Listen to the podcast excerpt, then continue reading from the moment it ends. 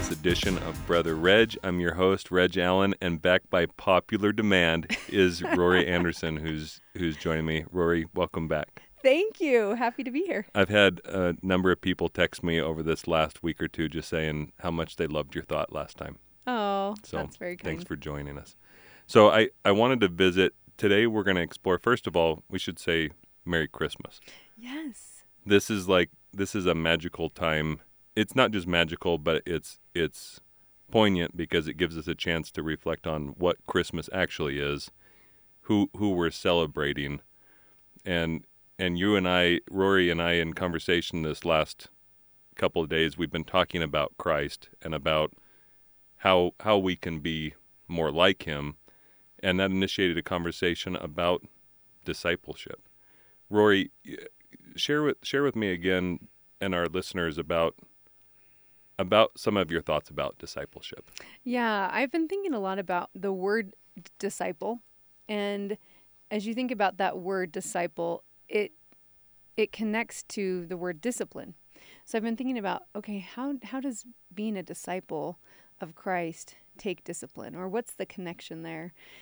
And I looked up the Latin root of of disciple, and it's discipulus, which is the same word used for pupil, which is somebody that's learning.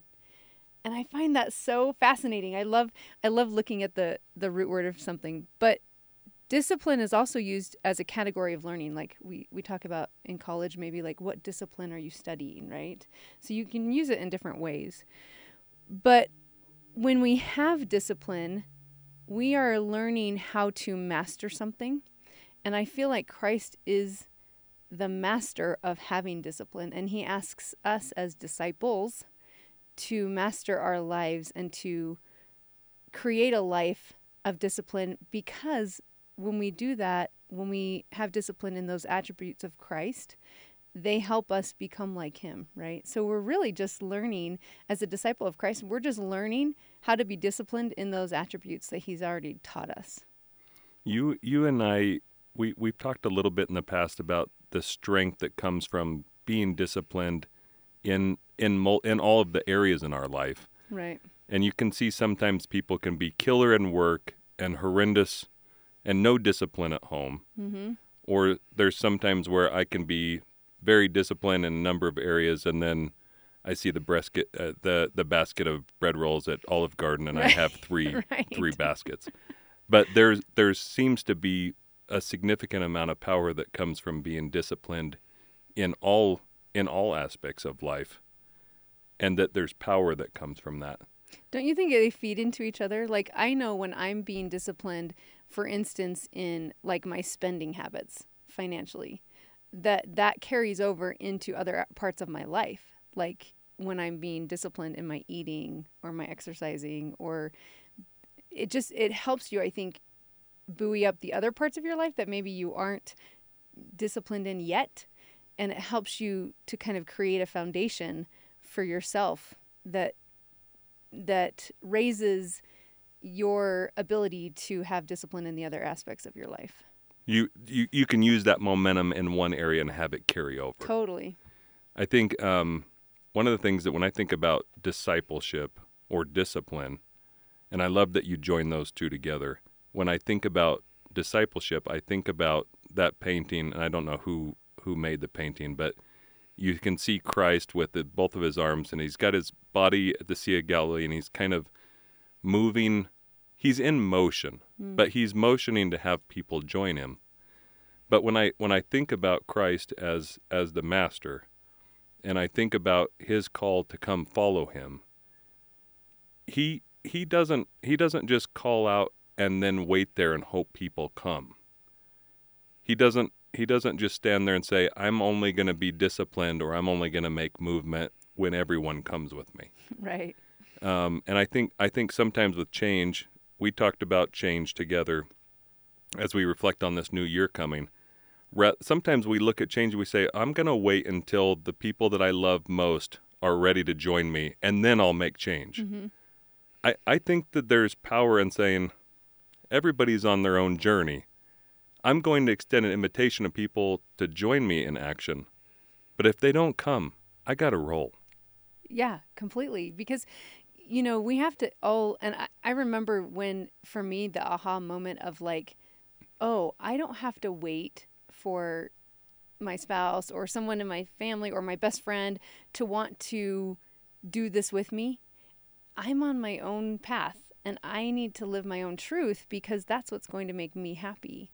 And we're all at different levels. And I think along with that is is also understanding that everybody else is on their own journey as well. And we can't judge and we can't um, make them feel bad if they're not on the same path that we're on or same level that we're on in some part of our life. And and uh, along those lines, I think I think in terms of power that comes from being disciplined, there is extreme power that comes from when people when people's words match what it is that they believe mm. and their actions follow their words. That alignment creates incredible power where people even even with different beliefs or different thoughts, when their beliefs and their words and their actions line up, they become powerful. And I think part of that power comes innately from from Christ's example of what discipline looks like. Mm. Because there was alignment. Well, he was disciplined in every aspect of his life, right? So I love there's a scripture, I think it's in Timothy that talks about uh, basically the the idea of it or the gist of it is that a wise person is able to hold their tongue because that's one of the hardest things to do and and Christ was able to have discipline over everything he said, over what he thought, over how he acted. And wouldn't it be an amazing world if we were all able to do that?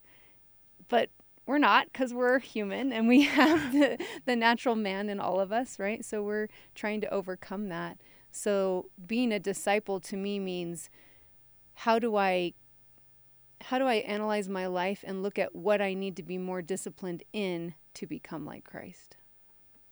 Say the last part one more time. So, being disciplined to me means analyzing my life and discovering what I need to be more disciplined in in my life so that I can be more like Christ. So is it my patience that I need to work on to be more like him? Is it my charity that I need to work on? Is it my ability to not snap back when somebody says something that I don't like or you know what I mean? It's it's controlling certain aspects of our lives and it could be physical, it could be emotional, it could be mental. There's so many different ways we could look at it. But how are we becoming a, a disciple of Christ by becoming more like him? I wonder uh, part of that and it ties back to what you began with, which is sometimes people are in college to to be in a discipline so, so almost what you're proposing in some respects is be in the discipline of being disciplined. be yeah. be a learner in becoming more disciplined. Yeah. That that in and of itself breeds the the greatest possibility of discipleship because similar to the way we need to pattern ourselves Christ is is not going to just sit there and wait. He's he's moving forward. Mm-hmm. He's taking action, and we can join. It says, "Come, follow me." It doesn't say, "Stand here." I'm going to stand here and wait until mm-hmm. you decide to do something. He's moving. Oh, I love that. I love that. And we Come and we follow me. It implies that he is. He's in act. He's, he's, in movement. He's in. He's in action. Yeah. I I uh, I just wanted to mention one thing for the listeners. I have the the messages that I've received I went I went over two and a half years without having a single episode, and now I think this is episode four or five in four weeks, and the messages that you've sent really uplift me, and and thank you for for sending text and messages. It is a joy to to have these discussions. They bless my life far more than they would bless listeners' lives. Um, and Rory, it's a pleasure having you on as always. I always love talking to you. Thank you. Friends, love you. Merry Christmas. Talk to you soon.